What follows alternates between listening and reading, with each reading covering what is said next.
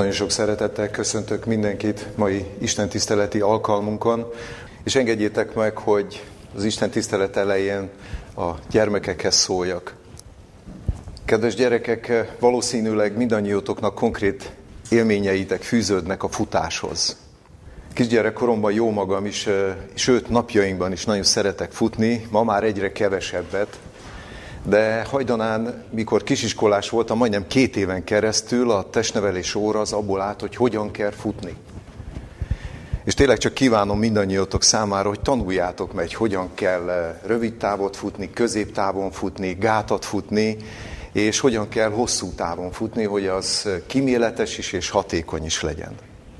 Mai alkalommal Ézsaiás profétát idézve egy olyan igét hoztam elétek, és egy olyan történetet, amely rámutat arra, hogy a futásnak milyen szerepe van egy hívő ember életében is. Ézsaiás profétának a könyvének a 28. fejezet 16. versének a legvégén van egy nagyon rövid kijelentés. Aki hisz, az nem fut. Ugye épp az előbb biztattalak benneteket, hogy fussatok. Itt a proféta pedig azt mondja, hogy aki hisz, az nem fut. És valószínűleg, mivel jelen vagytok ezen az órán, és a szüleitek mindent megtesznek annak érdekében, hogy higgyetek, nektek is inkább Ézsaiás profétára kell hallgatni, mint rám. Ugye én korábban arról beszéltem, hogy a fizikai egészségünknek, a közérzetünknek az ápolásához jó a mozgás és jó a futás. Ézsaiás proféta pedig a hit, hitben való kiállást és a hitben való nyugodt cselekedetekre szólít fel. Szeretnék Izrael történetéből fölidézni számotokra egy olyan pillanatot, amikor, amikor tényleg az ember azt hinné, hogy most futásra van szükség. Hogy minél hamarabb túl legyünk ezen a próbán, ezen a nehézségen, azon a hitküzdelmen, amelybe beleesett több százezer ember, amikor a Jordánon átkelt. És mégis azt láttuk, hogy az a 400 ezer harcos nyugodtan, csendben, nem futva, ment át a, a felette tornyúsoló Jordán folyónak a vizének a tövébe. De mi is történt ott a Jordán folyónál? Izrael a hosszú 40 éves vándorlása után Kádes Barnea a második érintése követően eljutott a Jordán partjára Jerikóval szemben. És az Isten Józsuét utasítva biztatta, hogy igen, vegyétek, vegyék fel a papok a fridládát, vegyék a vállukra, lépjenek bele a Jordánba, és ugyanaz következett be belépve a Jordánba, mi amikor a Veres tengeren átmentek. Megnyílt a Jordán. Ami a tenger felé volt víz, az lefolyt, ami pedig ö, fentről folyt volna lefelé, az megállt, és ott tornyosult felettük.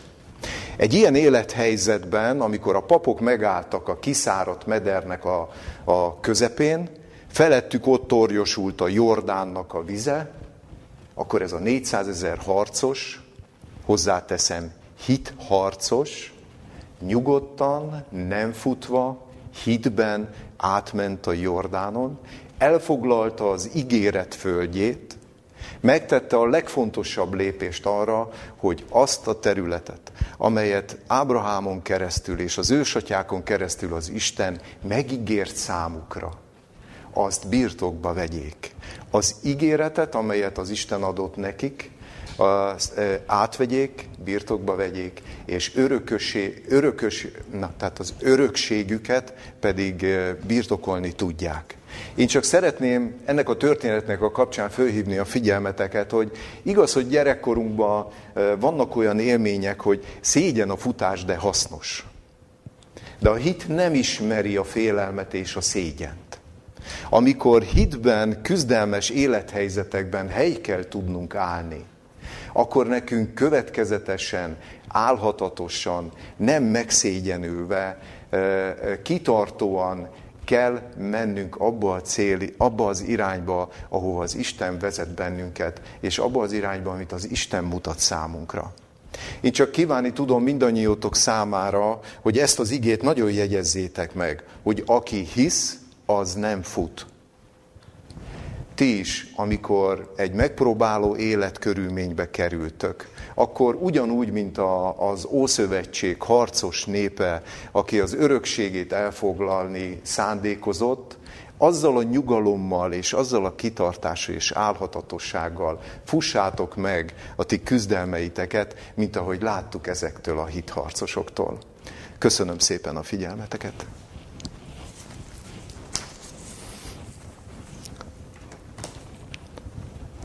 Drága testvéreim, miért is kapnátok mást és kevesebbet, mint a fiatalok?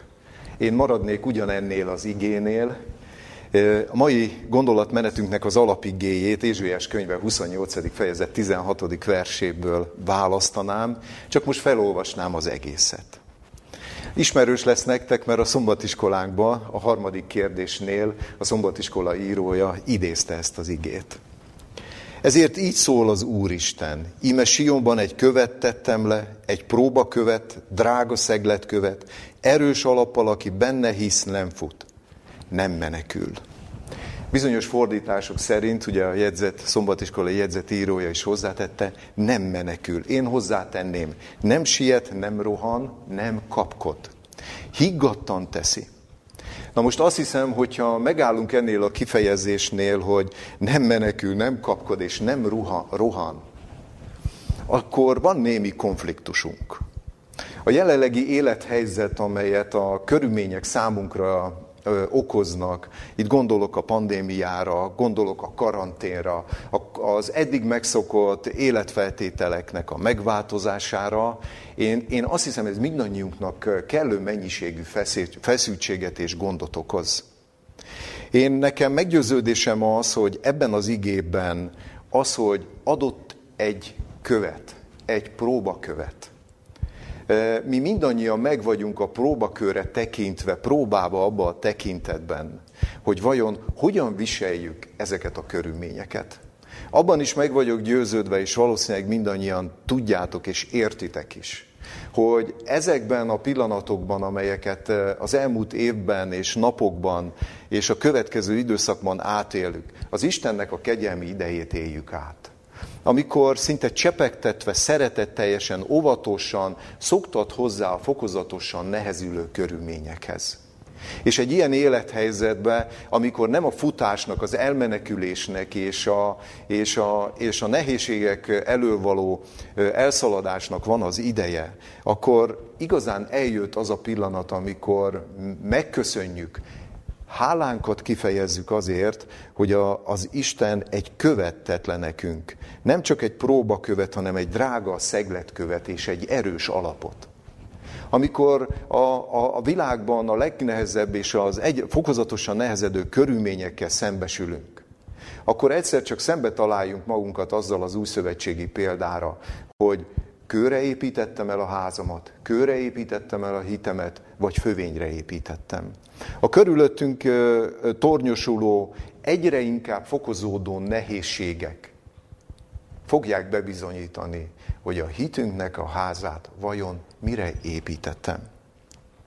És ilyen körülmények között az emberben mindig megszólal a lelkiismeret, hogy ilyen nehézségek között, amikor nem az elszaladásnak van itt az ideje, nem a kapkodásnak van itt az ideje, de akkor mégis én, mint Isten ö, ö, utolsó időben élő egyházának, az egyik tagjának, hogyan fogom tudni ezek között, a nehezedő körülmények között elvégezni a munkámat? Hogyan tudok cselekedni, vagy fölvállalom-e a nem cselekvésnek, a nem tevésnek a kockázatát? Éppen ezért, mivel mivel ma szeretném egy kicsit kifejteni Ráháb élete kapcsán azt, hogy mit jelent cselekedni hitben, illetve mit jelent az, amikor nem cselekszem, milyen következményeket von az le az én hitemre. Szeretnék arról beszélni, hogy tenni vagy nem tenni. Ismerősen hangozhatnak ez a, ez a, ez a szó összetétel. Tenni vagy nem tenni. Lenni vagy nem lenni. Valószínűleg így már egészen ismerős ez a, ez a kijelentés számotokra. Nem kell elmondani, hogy, hogy hogy, hogy amikor a lenni vagy nem lenni a Dán királyfinak a Shakespeare monológiában, Shakespeare által leírt monológiában elhangzottakra gondolunk, akkor amikor ez a királyfi az, a, az elmúlás utáni állapotokról gondolkozott, akkor nyugodtan fölállíthatunk egy aránypárt, egy matematikai aránypárt. Cselekedni vagy nem cselekedni, az úgy hasonul ahhoz, hogy létezem vagy nem létezem. Van-e a létemnek jövője, az azon múlik, hogy a jelenben tudok-e hitben cselekedni. Ez számunkra ennyire fontos követelmény. És azt kell mondjam, hogy, hogy, hogy ebben a tekintetben nem csak a két kijelentés között van aránypár, hanem amilyen történelmi korszakban született Shakespeare-nek ez ez a drámája, szinte az is egy drámai korszak volt, hiszen a sötét középkornak a, a, a gondolkodásmódjával, a filozófiájával és, és teljes berendezkedésével számoltak föl, és a reneszánsznak, az újjászületésnek az idejét élték, amikor megszületett a, a humanizmus. Megszületett végre az, hogy, hogy az emberek elkezdtek gondolkozni, elkezdtek önállóvá válni, elkezdtek a világ dolgai, dolgait berekesztő, körbefalazó, sötét középkori gondolkodásmódból kitörni. Ez egy hatalmas trauma és dráma lehetett. Nem kisebb, mint a mostani. Többször idéztem már egy közgazdásznak a gondolatait, aki azt mondta, hogy a tőke szabad áramlására épülő kapitalizmusnak vége van. De nem tudjuk, mi jön. Ugye valami, kör, valami változás zajlik, lassan már eh, több mint eh, egy évtizede, de pontosan nem rajzolódott még körbe, hogy mi következik. Vannak különböző információink, hogy mi várható. A Szentírás egyébként egyértelművé teszi, hogy mi várható. Milyen társadalmi berendezkedés, milyen globalizált gondolkodásmód fogja jellemezni a közeljövőben az emberiséget. De ez mindannyiunk számára egy rendkívüli traumát okozhat. Hogy a körülmények formálják a mi gondolkodásmódunkat, vagy egy változhatatlan, örökérvényű igazságra, Isten kinyilatkoztatására építjük a gondolkodásunkat és a jövőnket. Ilyen körülmények között, amikor látjuk, hogy a, a, a jelenlegi állapot, a pandémia miatt is az emberi kapcsolatok egyre, egyre feszültebbek, akkor nekünk bele kell gondolni, hogy mit jelenthetett Ráháb életében az, amikor találkozott a két izraeli kémmel. A jelenlegi helyzetben, amikor egyébként normális körülmények között ez az imaterem tele van, és mégis arra kényszerülnek emberek, hogy óriási távolságról az internet adta lehetőségek közepette találkozzanak és, és dicsőítsék Istent, és, és megünnepeljék ennek a nyugalomnak a napját de mégis az emberi kapcsolatok sérülnek. Az ember távolra kerül egymástól. Ez nagy feszültséget szül. Albert Einstein a múlt század elején ki is fejezte ezt, hogy félek attól a naptól, amikor a technológia fontosabb lesz, mint az emberi kapcsolatok. És utána az ebből fagadó körülményeket minősíti is, kognitív gondolkodás módjukat minősíti, de ezt a szót most inkább nem mondanám ki. Tehát az emberi gondolkodásmód ö, ö, csökevényesedik azáltal, hogy a társas kapcsolatok sérülnek amiatt, mert az emberi ember által létrehozott technológia lehetőséget biztosít a távolról való párbeszédre. Szörnyű törvényszerűség. És amikor majd látni fogjuk, hogy a Ráháb és a kétkém találkozása közepettébe mi valósult meg, mi valósult meg a személyes kontaktusban, amikor két hívő kém, akit előőrsként küldtek előre, Józsué könyve második fejezet első-második versében láthatjuk ezt leírva, akkor, akkor milyen hatást gyakorolhatott arra a személyre, aki annak előtte nem elég, hogy, hogy a legősibb szakmát űzte, paráznaként élte az életét Kánoán földjén, hanem egy háborús körülmények között, hadi állapotok közepette befogadta őket, és megmentette az életüket.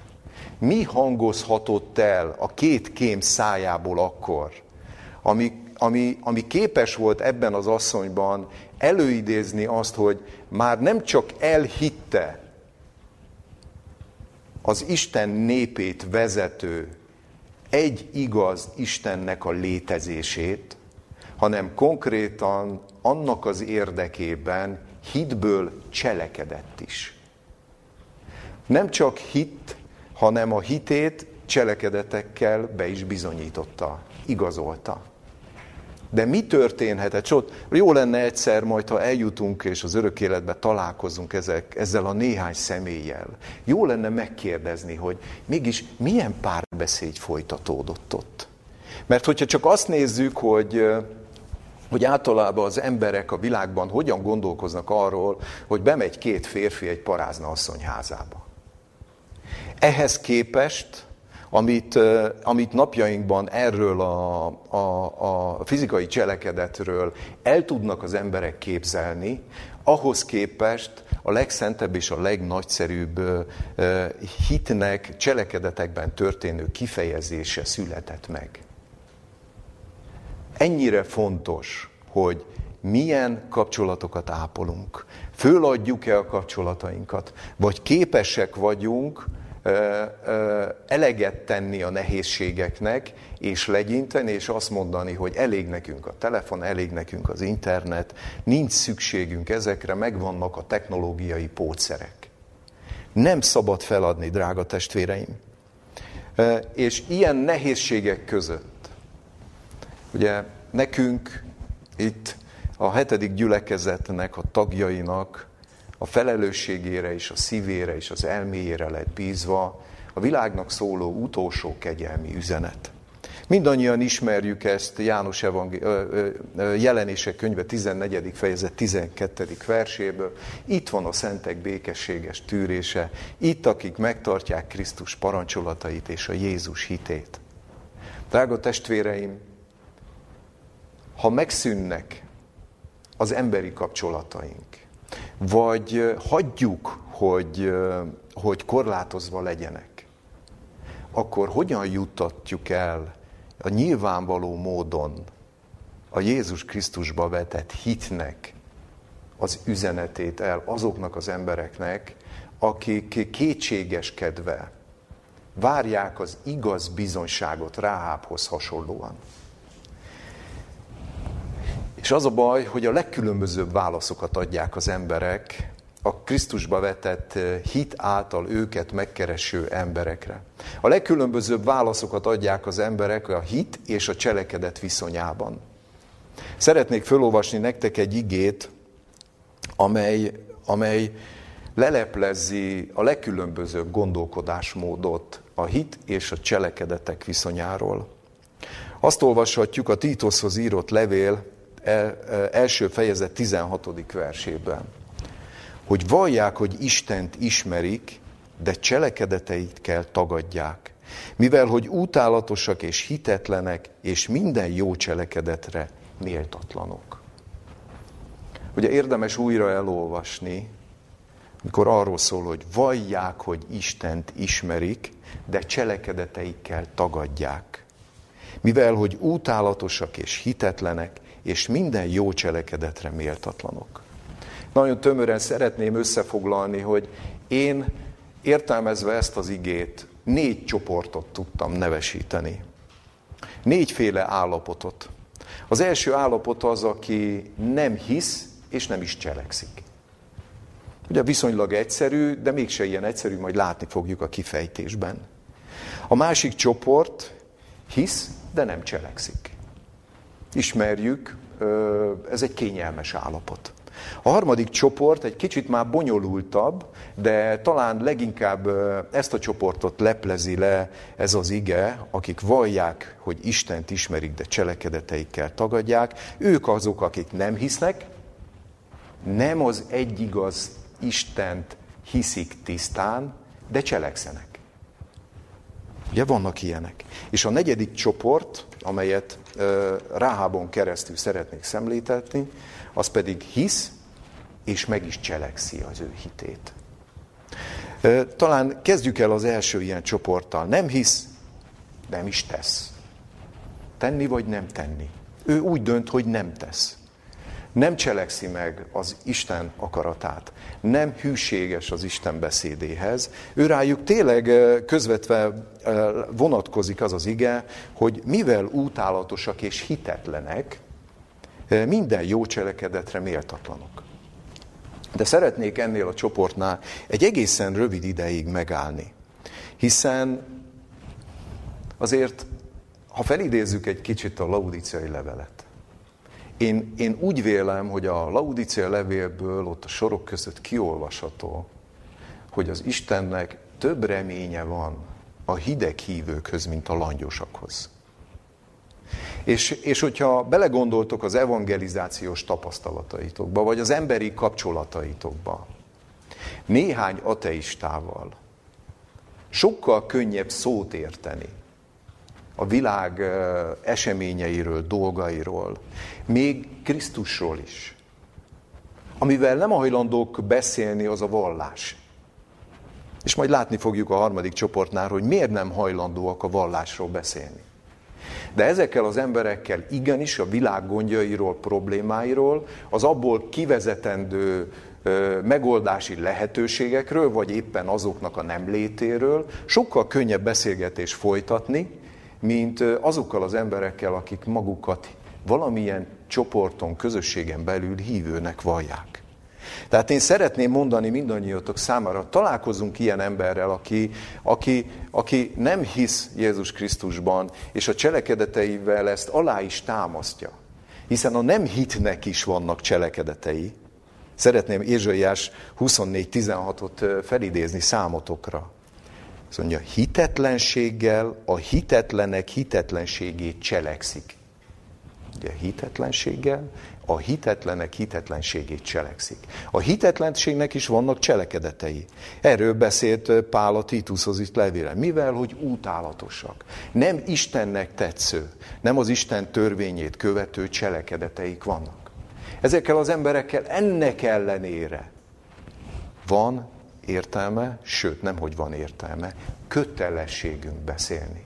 Kötelességünk megkeresni őket, mert pont a Laudicea levélből kiolvasható, hogy az Isten fiának több reménye van a hideg hittel, tehát az, a, a, a hittel nem rendelkezőköz, mint a langyos hittel rendelkezőkhez. A következő ilyen csoport az a, az a hiszi, de nem cselekszi. Ilyenkor az ember szívesen vesz nagy levegőt és marad csendbe. Mert nem értem.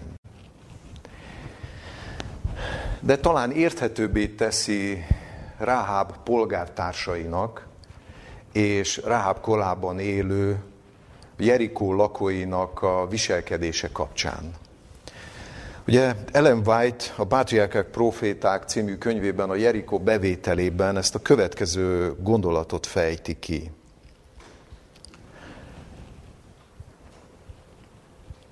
Mindezeket az eseményeket ismerték Jerikó lakói is. Sokan voltak, akik osztották Ráháb meggyőződését, amely szerint Jahve Izrael istene, a menny és a föld istene, de visszautasították az engedelmességet. Ugye mennyire furcsa, hogy, hogy milyen sokan elfogadták Ráháb polgártársai közül azt, hogy jön ez a hatalmas kétmilliós tömeg, akit a, az Isten nappal felhőoszloppal, tézen, té, éjszaka pedig tűzoszloppal vezetett, rengeteg csodán keresztül vitte, rengetegszer megmutatta az ő szabadító hatalmát és kegyelmét, eljutottak arra a hitre, amire Ráháb. Igen, ő az egyedül igaz Isten és az Úr. De ezt mégse fejezték ki engedelmességükkel módjukban állt volna el. Ti mit tettetek volna? Egy jerikói lakos helyében mit tehettünk volna?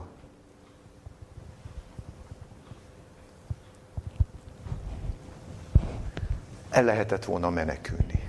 Mielőtt a kapukat bezárták, tovább lehetett volna állni. Meg lehetett volna keresni az izraelitákat. Eléjük lehetett volna menni. És még nem tudom, mennyi mindent lehetett volna. De napjainkban, amikor, amikor sokat találkozunk azzal, hogy én hívő vagyok, vallom Krisztust, de nem cselekszem, nem engedelmeskedem, annak a vége mindig az, hogy azokat az embereket, akik nem hisznek és nem is cselekednek, ott hagyjuk abban a pozíciókban, amiben élik a hitéletüket. Mert nincsen körülöttük olyan hívő, cselekedetekkel bizonyított keresztény ember, aki az ellenkezőjéről meggyőzni őket. Én azt hiszem, hogy napjainkban, és a kereszténységnek az egyik legnagyobb hibája, hogy nem teszi, amiben hisz. Nem cselekszi, nem engedelmeskedik. És higgyük el, az emberek tömegei várják azt, hogy bizonyságát adjuk annak, hogy a mi jellemfejlődésünknek az egyetlen egy mozgató rugója az egy igaz Isten fiába vetett hit. Hiszen maga a megszentelődésnek a megfogalmazása, a hitben való megszentelődés megfogalmazása is ez, hogy amikor az ember belátja saját semmiségét, akkor készült fel arra, hogy Krisztus életszentségét felöltse. Vajon az önmagukat hívőnek valló emberek láttatják-e azt, hogy, hogy az önmaguknak a semmiségét? Vagy minden hívő valaki akar lenni, vagy valami akar lenni? Én azt hiszem, hogy addig, amíg a kialakult ö, ö, egzisztenciánkat idealista egzisztenciánkat nem tudjuk levetkőzni, és nem, ped, nem vagyunk képesek gondolkozni az egy igaz Isten egyházában, eklésiájában, addig mi mindig valakik maradni akarunk.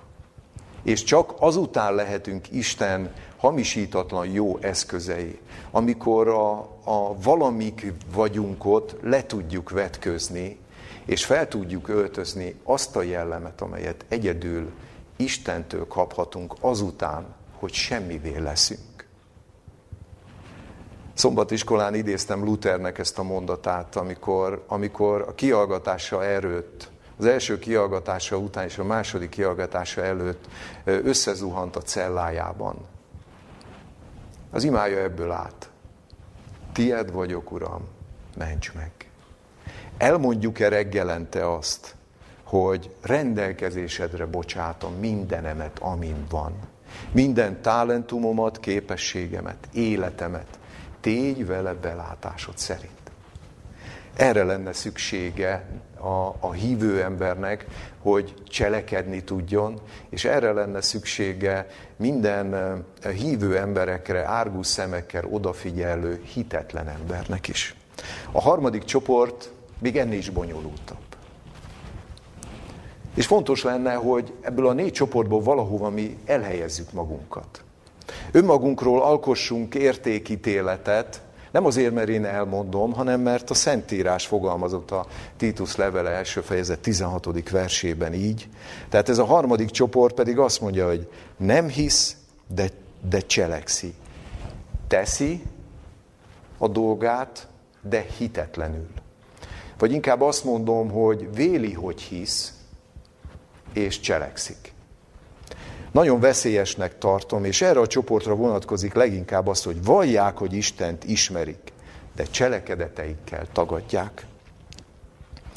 Én azt hiszem, hogy a legnagyobb probléma ennél a csoportnál miben van? Vallják. Ismertem egyszer egy embert, szintén nem hívő és nem is cselekszi az Isten törvénye szerint. És ő így fejezte ki magát, amikor a hitvalló keresztények szóba kerültek. Szóval ezek olyan szájemberek. Szájukkal kimondják, életükkel annak ellent mondanak. Vizet prédikálnak, bort isznak. És a, a, a legnagyobb baj az, hogy erre vallások épülnek. Ugye nagyon sok embernek vallása van. Kimondatlanul is. És egy másik történetben egy, egy főhősnek a szájából hallottam ezt a kijelentést, ahol, ahol azt mondta, hogy túl sok vakbuzgó ember lázálmát, túl sok vakbuzgó ember lázálmát nevezték már vallásnak. Azt mondja, neked ne vallásod legyen, hited. Azt mondja, amíg vallásunk van, nem pedig hitünk, és cselekszünk, akkor nagyon könnyen beleeshetünk annak a csapdájába, amely csapdába beleesett Saul. Neki vallása volt. Gamálián lábánál tanult farizeus. Egy fiatal, aki a Sanhedrin rész tagja volt, hatalmat kapott, és miket tett?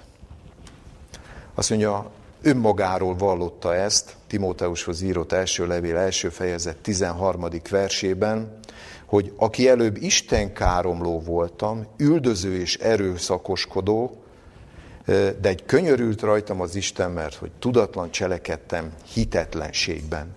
Tehát ő mit mond magáról? Aki előbb Isten káromló voltam, üldöző és erőszakoskodó. Én, én azt hiszem, hogy, hogy, hogy Saulnak a viselkedése, ahogy később is ki, ki, kijelenti az Apostolok Cselekedete című könyvben, hogy fenyegetéstől és öldöktés, öldökté, öldökléstől lihegve üldöztem a Jézus Krisztusnak a követőit.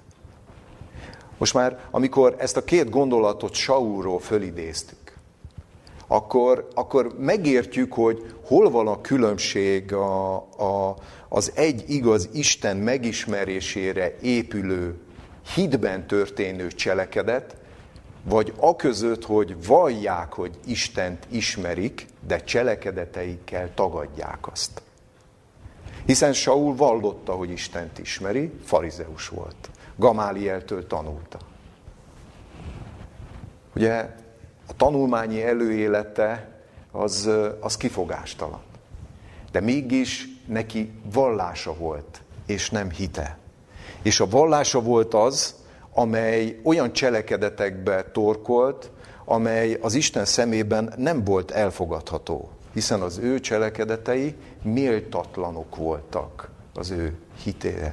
Az ő hitéhez méltatlanok voltak Saulként, vagyis méltóak voltak, viszont az egyigaz Isten megismeréséből fakadó hithez viszont méltatlanok. Én azt hiszem, hogy számunkra, mindannyiunkra nagyon fontos, hogy, hogy, hogy, hogy mi is valljuk azt, amit Pál. Ugye Pál vallotta azt a Róma beliekhez írott levélben, hogy a megszentelődés csak hit által érhető el. Pálnak ezt a vélekedését érthetjük is, amikor nem hangoztatja a hitből fakadó cselekedeteknek a jelentőségét. Mert hogy is mondjam, önmaga előtt is a Szentlélek által lelepleződött, hogy Istent követve, Saulként, farizeusként milyen hitetlen cselekedeteket tudott végrehajtani Jézus Krisztus követőivel szembe. Pál ezért hangsúlyozza az egész munkásságában és a, és a leveleiben azt, hogy, hogy, hogy, hogy a megszentelődés csak hitáltal érhető el. És le is írja a Róma beliekhez írott levél negyedik fejezet hatodik versében, cselekedetek nélkül.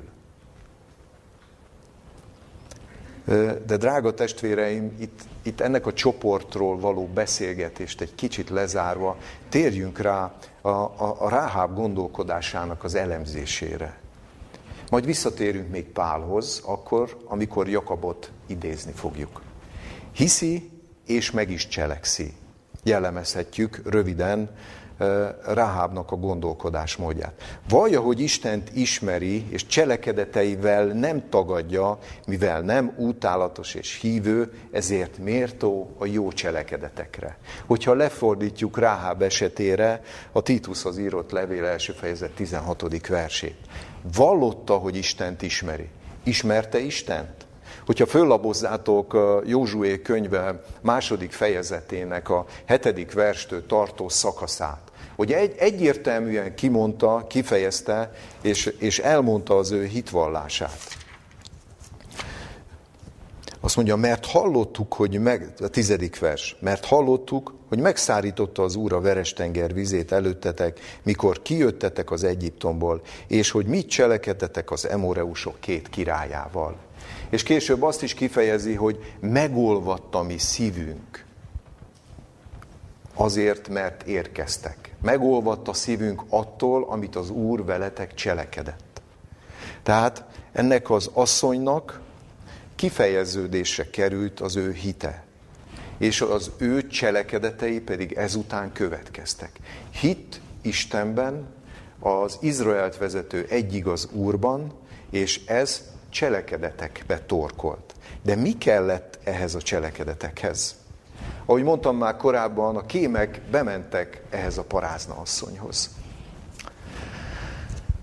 És tudjátok, ennek a beszélgetésnek a vége az lett, hogy, hogy, hogy, hogy megmentette ennek a két kémnek az életét. Ne felejtsük el, nem lehetett ez olyan egyszerű döntés. A szálas len közé elrejteni a két kémet, és a királynak azt mondani, hogy bizony elmentek, valószínűleg még a kapuzárás előtt kimentek Jerikóba, gyorsan menjetek utánuk.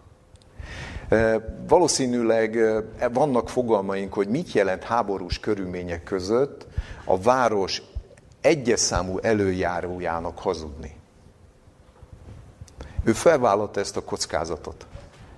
Most egyébként azt, arra meg nem szeretnék kitérni, mit jelent hívőként hazudni, és mit jelent tökéletes cselekedeteket cselekedni úgy, hogy megengedek magamnak egy hazugságot. Esetleg délután beszélgethetünk majd róla. De azt láthatjuk, hogy, hogy Rahábnak Jerikó királyával szembeni magatartása, ez ott alakult át a helyszínen a két kémmel folytatott beszélgetés kapcsán. És Ellen white egy rövid mondatot had, had, had idézzek arra vonatkozóan, hogy mi játszódhatott le Ráháb szívében és elméjében a két kémnek a beengedése után, és az alatt még a két kémmel valószínűleg beszélgetett. Azt mondja, a Krisztusban való hitáltal minden jellemhiba javítható, minden rossz tulajdonság helyesbíthető. Én, én azt hiszem, hogy, hogy, hogy amikor Krisztusba vetett hitáltal befogadta a kémeket, pontosan tudta, hogy izraelitákról van szó. Az első lehetősége az volt, hogy érdeklődött az ő Istenükről. És amikor ezek az izraeliták, akik nem csak hívők voltak, ezek a kémek, hanem meg is vallották a hitüket, és cselekedtek hitben, az ő bizonyságtevésük okozhatta Ráhábban azt a fordulatot, hogy az ő hite kifejeződésre jutott cselekedetekben. Hogy az ő hite szembefordította a maga gyarlóságával, a saját maga szakmájával, a kánoánita e, bálványisten tiszteletek rendszerével, és, és, és attól a pillanattól kezdve, hogy, hogy megalázta magát, és, és, és az Isten előtt megvallotta és szégyellette az ő hibáját és bűneit, az Isten felhatalmazta azzal, a, azzal az erővel, hogy képes legyen azt megcselekedni, amit tett a kémekkel. Elrejteni, utána kötélen leengedni, és tanácsolni az, hogy most ne a rév felé menjetek, a Jordán réve felé, mert arra a katonák mentek, hanem menjetek föl három napra a hegyre, várjátok meg, míg elcsendesednek a körülmények, és utána ereszkedjetek le, és menjetek át a Jordánon. Ezután következett be, mikor a kémek visszaértek és elmesélték a tapasztalataikat Jerikóról, hogy Józsué átvezette az ő népét, csodálatosan a Jordán megnyílása után, az ígéret földjére. Drága testvéreim, nagyon sokat tanulhatunk Ráháptól. Nagyon sokat tanulhatunk attól, azoktól az emberektől, akik nem csak hisznek, hanem a hitüket meg is cselekszik. Nekünk rengeteg feladatunk van. Vagy délután szeretnék veletek beszélni arról, hogy vajon a kezetekbe jutott-e már az a kiadványunk, hogy, hogy célok és irányelvek? ahol szeretnénk mindannyiótoknak lehetőséget biztosítani, hogy a kiki a maga talentuma szerint elvégezhesse azokat a feladatokat, amelyet itt ebben a maroknyi kis közösségben mi célként tűztünk ki. Csak azután vegyük kézbe ezt a, ezt a kis kiadványt, ezt a kis anyagot, miután, miután Krisztusnál tartózkodtunk és idéztünk. Bennünk is történjen meg az a változás, ami, ami Ráhában lezajlott. Hogy, hogy Krisztus elé viszem a jellememet, minden hibájával együtt. Szemléve Krisztust, le tudom leplezni a gyengeségemet, és amikor szembefordulok a magam gyengeségével, és megalázom önmagam, akkor válok képessé arra, hogy akármilyen feladatot, célt el tudjak végezni. Ellen White is beszélt róla, hogy a, a, a célt helyezzétek magasra. Mi megfogalmaztunk minden olyan lehetőséget, cél lehetőséget, amelyet, amelyekben munkálkodhatunk egyénileg is és közösségileg is. Rajtunk múlik, hogy ezt mennyire töltjük be. Én kívánom nektek azt, hogy, hogy ez az olvasmány adjon nektek identitást. Hogy adjon lehetőséget arra, hogy a hitetek eh, beteljesedjék cselekedetekkel. De szeretném a, a folytatásban beszélni arról, hogy, hogy Rahábnak egy kérése volt. A második, Józsué könyv a második fejezet 13. verse szerint, hogy mentsétek meg a mi lelkünket a haláltól. Nem is tudom, hogy a világban hány és hány ember sóhajtozik most így. Nem feltétlen ezekkel a szavakkal. Mentsétek meg a mi lelkünket a haláltól. Készen állunk erre a feladatra. Hiányoljuk-e a cselekedeteket az életünkből? Kémek vagyunk-e? Akik, akik nem me, me, megpecsételjük a Jerikóban élőket. Hiszen ha nézzük az egész globalizált föld, Jerikó falaival körbevett város. Ugyanazok a szentségtelen, istenkáromló, bálvány körülmények jellemzik világunkat, mint akkor. Vajon mi kémekként be tudunk-e menni? Vállaljuk -e ennek a felelősségét, hogy erős szívvel megtaláljuk a ráhábokat? És megtaláljuk azokat a, azokat a személyeket, akik sóhajtoznak azért, és vágyakoznak arra, hogy bárcsak jönne valaki, aki megment bennünket, megmenti a mi lelkünket a haláltól. És utána a kémek beszámoltak Józsiének, hogy bizony kezünkbe adta az Úristen ezt az egész földet. Drága testvéreim, itt állunk az Isten által megígért örökség kapujában. Itt állunk az újjáteremtett föld ígéretének a megvalósulásának az ajtajában. Mi képesek vagyunk rá ebben hittel munkálkodni. Váj testvérnő egy másik helyen mondja, az egyház, vagy mondhatunk eklésiát, az egyház, amely teljesíti kötelességét, nem pusztulhat el. Krisztus kezéből senki sem ragadhatja ki azokban az időkben, amelyek előttünk vannak. Nem hiszem, hogy van ennél nagyszerűbb, na, na, nagyszerűbb gondolat, amelyet itt a profétanő megfogalmazott. Az egyház, amely teljesíti kötelességét, nem pusztulhat el. Krisztus kezéből senki nem ragadhatja ki. Felelősségünk-e a kényelmünknek a legyőzése? Felelősségünk-e az, hogy, hogy tesszük, vagy nem tesszük. Tudjuk-e bizonyságát adni a cselekedeteinknek, hogy, hogy az Isten támasztott nekünk egy követ, egy drága szegletkövet, egy erős alapot.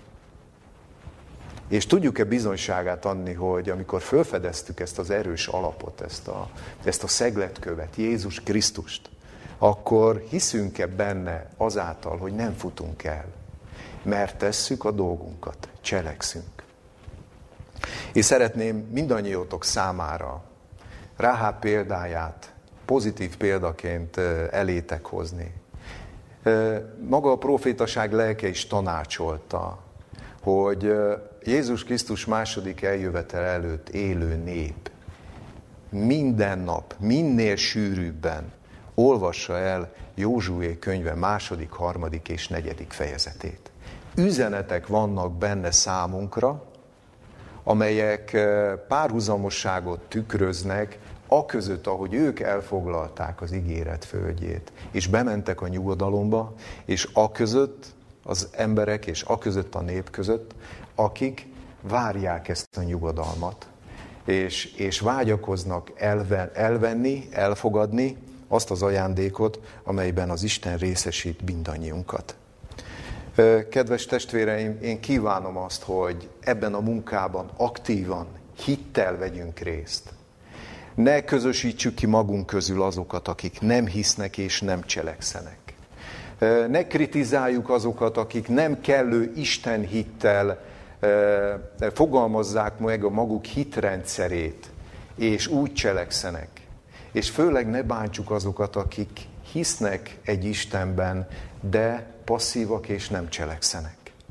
Én azt hiszem, hogy olyan körülmények fognak érkezni a világban, amikor ezt a négy csoportot az Isten együttesen meg fogja rázni. És akkor ki fog alakulni egy olyan közösség, egy olyan egység, amely segít abban, hogy, hogy a Krisztus egyháza betöltse az ő küldetését. Én ehhez kívánok mindannyiótoknak sok áldást, békességet, erőt és nyugalmat és nem futást. Ahogy a gyerekekkel is beszéltük, hogy, hogy mindannyian képesek legyünk nem sietve, nem rohanva, nyugodtan, nem kapkodva az Isten által kitűzött célt elérni. Hittel és cselekedetekkel. Amen. Drága jó Istenünk, égi pásztorunk, Istenünk, Te látod állapotunkat, és szeretnénk ezt egészen a Te kezedbe helyezni. Tégy belátásod szerint. Tudjuk, Istenünk, hogy a Te profétikus kinyilatkoztatásaidból, hogy milyen idő vár az emberiségre, és azon belül milyen feladatok várnak ránk is. Segíts Istenünk megerősödni abban az Isten hitben, abban a tiszta Isten hitben, amely képes egyedül felvértezni bennünket arra, hogy egy tökéletes hitre juthassunk, és a hitünk mellé tökéletes cselekedeteket tudjunk ragasztani. De tudjuk Istenünk, hogy mi erre képtelenek vagyunk.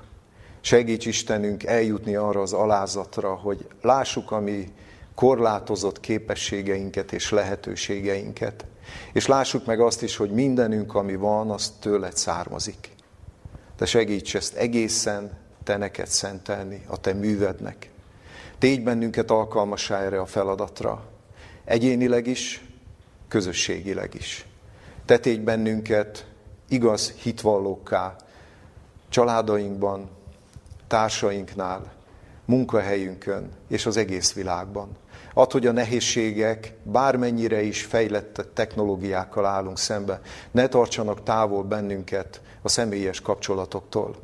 Segíts még hatékonyabban, még komolyabban emberi kapcsolatokat építeni, és ezeket az emberi kapcsolatokat gondozni is. Hogy sok-sok ráháb születhessen, és sok-sok ráhábhoz hasonló hívő ember fejezhesse ki hitnek cselekedeteit. Tudjuk jól, Istenünk, hogy te neked is ez a célod. Légy velünk ebben a munkában, mint ahogy ígéreted szerint velünk vagy a világ végezetéig.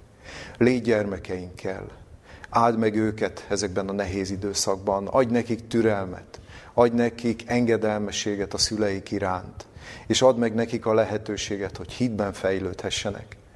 És szeretnénk imádkozni betegeinkért is. Hiszen ha valamikor, akkor napjainkban egyre nagyobb a lehetősége, hogy, hogy akik megbetegszenek, azok türelmetlen gondozókkal találkozzanak. Ezért add meg nekik a remény, ne csak a reményt abban, hogy te benned, mint gyógyítóban hihetnek, hanem adj hozzá szeretetteljes gondozókat is. Légy a te népeddel, hogy képviselni tudják a te szent nevedet. Krisztusunkért, az ő keresztjére tekintve kértük ezeket. Amen.